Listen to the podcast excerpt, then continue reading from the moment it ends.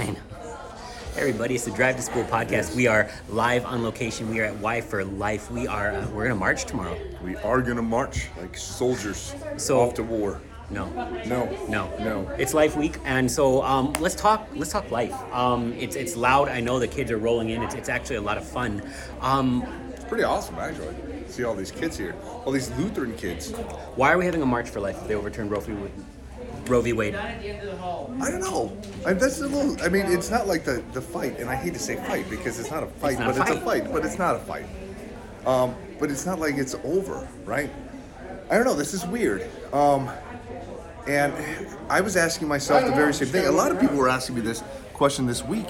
Uh, why why would you go all the way to D.C. when federally speaking, uh, Roe got overturned? Right, and, and so I mean, whether or not you want to call it a fight is sort of actually the thing. When when we talk about battle, when we talk about war, as Christians, it's not us against other people. It's in fact Christ against sin, Christ against death, Christ against the devil, and that war's that war's done. It is done. When, when we talk about th- this this war, then when it comes to issues of, of, of sin, of death, of, of even great magnitude and importance, if you're going to leave out Jesus, there's a lot left to fight about. But if Christ is yelling from the cross, it is finished both for the sinners and the sinned against, you have a different kind of thing happening. No, you certainly do. Um, and, and yet we do live in this temporal world where we do have laws and rules within the, the country, laws and rules within your state. So I don't know. This is going to be. I don't know. It's going to be interesting. It's going to be interesting to see uh, uh, how the how the people here, the organizers, are, are going to be framing this for the children. Because so what does this now mean? Because for the last how many years? Forty years? I can't. I don't even know. People have been coming here with this March for Life. Why do you even march to begin with? Does it begin and end with the march? I, I don't think it does. I think I think there's much more to it. Um, but I think when kids and when youth come to things like this, uh, it's not just to, to deal with the experience or, or have the experience, although that's good and important. And we don't view it as like, hey, look, we, we ticked off our, our good works for marching for the unborn and, and that, that did something. No, I, I think it's it's actually, hey, let's let's become part of this uh, so that we can speak for the things of life. Hustle. We can speak for the things of life.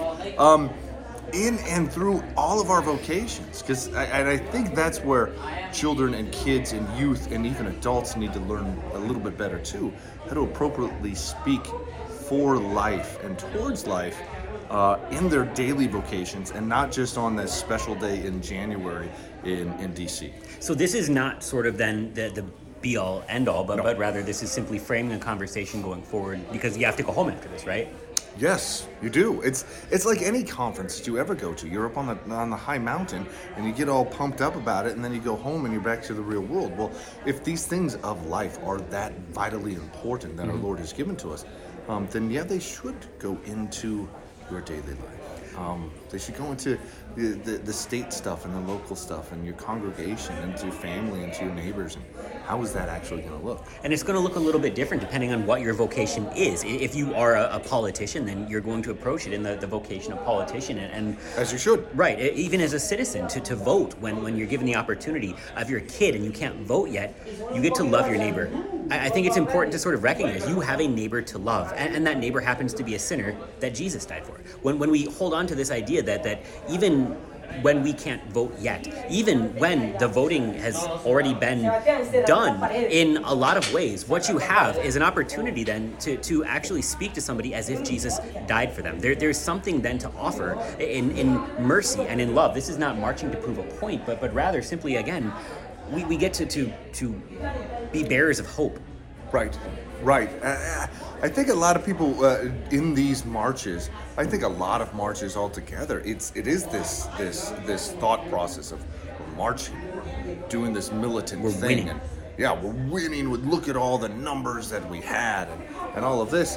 I think the march for life, the understanding of this is is yes, there's certainly temporal things that we're trying to to over overturn, and, and in a certain way, in a federal way, we've done that now. But that's going to change in, like you said, it's going to change in your vocations. It also changes whatever state you live in, and that's the weird and strange and special thing about America is, Right. is uh, somebody in Colorado like me, nothing changed when Roe got overturned. Mm-hmm. Colorado's is still the same way, but if you live in Montana, everything's different. Right, and, and so it's getting loud here. Uh, we still got a lot to do, um, but but as we're kind of wrapping things up, then um, your vocation doesn't change depending on the law. Your vocation doesn't change depending on the state you live in. Love your neighbor and receive mercy from Christ, um, but not in that order, I guess. Right. No, exactly. Right. Receive mercy, and then through that mercy, love your neighbor. And if you don't know exactly what that looks like in regard to the things of life, uh, talk to your pastor. And, and say, okay, hey, uh, here I am sitting in in, in wherever. Um, how am I, as a 16 year old youth who loves these things of, of life, um, how can I actually affect change and, and be good for my neighbor? How can I serve my neighbor? Yeah, Ask your pastor, ask your parents, ask your teachers, absolutely. get involved. All right. Thanks, kids.